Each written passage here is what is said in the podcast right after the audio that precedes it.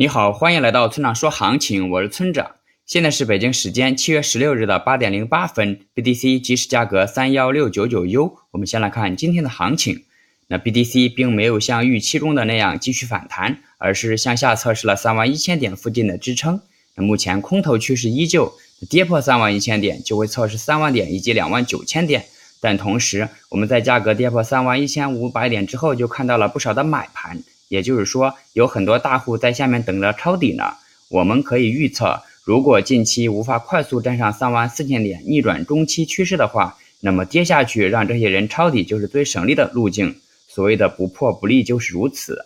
总结一下，就是空头趋势不变，短期可关注三万两千两百点突破，这里意味着日内空转多。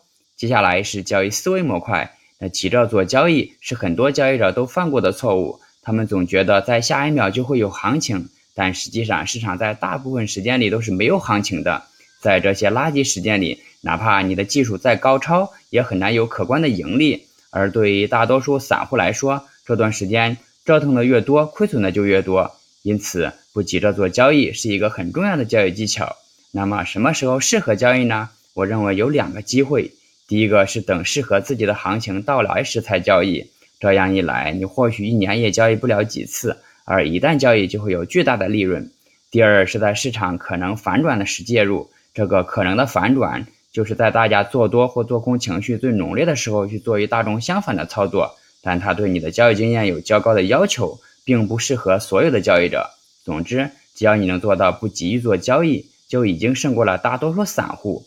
最后，请你一定要明白，千万不要根据预测来做交易。交易是需要考虑到具体信号、盈亏比以及仓位管理的。用预测指导交易并不能实现长期稳定的盈利。如果你想学习具体操作以及稳定盈利的技巧，请查阅今天的策略版分析。拜拜。